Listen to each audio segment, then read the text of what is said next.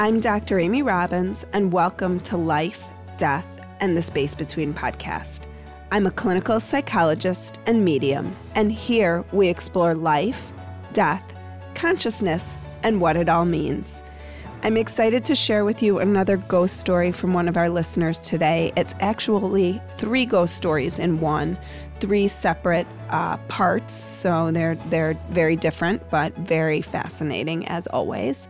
Uh, also, just quick public service announcement: if you haven't had a chance to sign up for my newsletter yet, please head over to dramyrobbins.com and you can sign up there. I've been really beefing up my newsletter to include little tidbits that you can take with you um, and implement in your life every day, as well as channeled wisdom from what I'm calling sort of this notion of soul wisdom. So uh, head on over, sign up for that, and here we go with this week's ghost stories. Today's ghost story is shared from one of my listeners, Molly. This story starts in 1985 and ends more than 13 years later. I was teaching high school English in a little town in Montana. Krista, a friend from the church I was attending, had asked me to lead a women's Bible study in my home, and I agreed. At the time, I had no idea that this decision would lead me to years of being troubled by a stalker. You see, Krista's husband is Muslim so she attended church alone, and many people didn't know she was married. One Sunday after church, a single man in the congregation asked her on a date. She declined, naturally, explaining that she was married. But because Krista had a soft heart and sensed he was lonely, she invited this man, I'll call him Daryl, to join our Bible study. When Krista called me to tell me he was coming, I expressed reservations. Daryl was kind of creepy. I'll never forget her response. Oh, he's okay, as long as he stays on his meds. The next weekend, a few women gathered in my living room. Daryl also joined us. When I sat at my piano to play a few hymns for us to sing, Daryl slid onto the bench beside me. It was very uncomfortable, but as a female in the 80s who'd grown up in a dysfunctional home, I wasn't accustomed to asserting any boundaries. Like Krista, I didn't want to hurt his feelings. Unfortunately, my lack of boundaries led to years of misery. Coincidentally, Daryl's cousin Linda was a paraprofessional in my classroom. She'd run into Daryl not long after the piano bench incident and said he couldn't stop talking about me. He claimed he was in love and planned to marry me.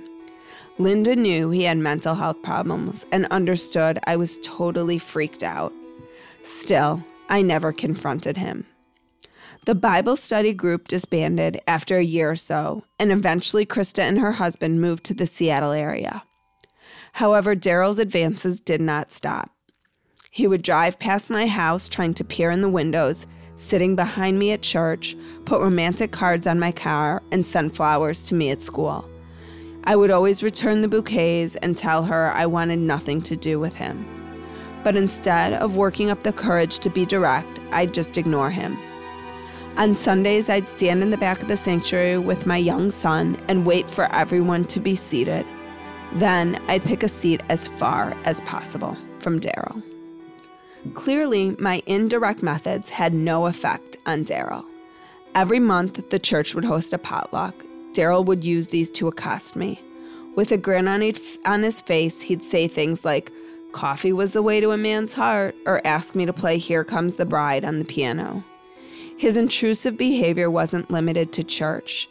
Daryl lived just a block away, and my windows were visible from his house. Often, not long after our lights were off, the phone would ring. I could hear him on the other end, just breathing. Daryl even invaded my dreams. In one, he was standing outside my house tossing pebbles at my bedroom window. In the creepiest dream, he actually entered my room and sat down on the corner of the bed. The dream was so vivid, so real, I could hear the springs compressing and feeling the bed sinking under the weight of his body. When I awoke, my heart was racing in terror. Years later, when I learned about astral projection, I wondered if Daryl's astral body was actually with me in the room that night. By 1993, Montana enacted anti stalker laws, so I contacted the sheriff's office. They said they couldn't do anything unless I felt my life was in danger, so I suffered for another year or so. Finally, someone suggested I appeal to the city attorney, who happened to be female. The day after I delivered my letter to her, the sheriff's department issued a restraining order against Daryl. Thank heavens for that woman. Unlike the male deputies, she understood that I didn't feel safe. At last, Daryl got the message. He rarely bothered me again. A few years later, I moved to Colorado. Even though Daryl had backed off, I knew that the anti stalking order wouldn't be valid outside Montana. I had plenty of friends in that town, but I only gave my new address and phone number to one or two of them. Maintaining privacy in the small town was difficult, and I couldn't risk letting Daryl know how to find me. I'd been in Colorado just six months when Daryl once again invaded my sleep. I was back in Montana and went to a friend's house to say hello. I barely walked through the door when I heard a noise behind me the sound of the wooden screen door slamming shut. I spun around to see who'd come in, and right in front of me stood Daryl. This time I didn't ignore him or walk away. I found my voice and shouted the words I'd wanted to speak for more than 13 years. Go away, I told him. I don't like you. I don't want to be around you. I want nothing to do with you. Leave me alone. After so many years of bottling my feelings, expressing them was a relief, if only in a dream. The way Daryl reacted surprised me. He was contrite and apologetic. In the dream, he said, I'm sorry. I will never bother you again. And he turned and walked out of the house. The very next day, I received a call from an old friend from Montana. Molly, she said, I've been wanting to call you with some news, but it's taken me two weeks to find someone who had your number. What's going on? I asked her. Daryl is dead. He died by suicide walking in front of a truck. I knew at that moment that I had been visited by a ghost. Fast forward to 2011. That winter, I started writing a novel about a teen girl who has a near death experience. Thanks to Ian's videos and podcasts, I've been able to listen to hundreds of near death accounts, many of which describe life reviews.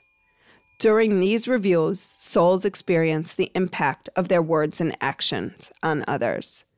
I now believe that this is what I experienced with Daryl. While reviewing his life, he must have realized how much pain he caused and returned that night in spirit to apologize. Like what you heard today and want to hear more? Wondering what comes next and what it all means? head over to Apple Podcast, Spotify, Stitcher, Google Play, or anywhere you get your podcasts and hit subscribe. Also, if you could take a minute to rate and review my podcast, I would really appreciate it. Stay tuned as we continue to explore life, death, and the space between.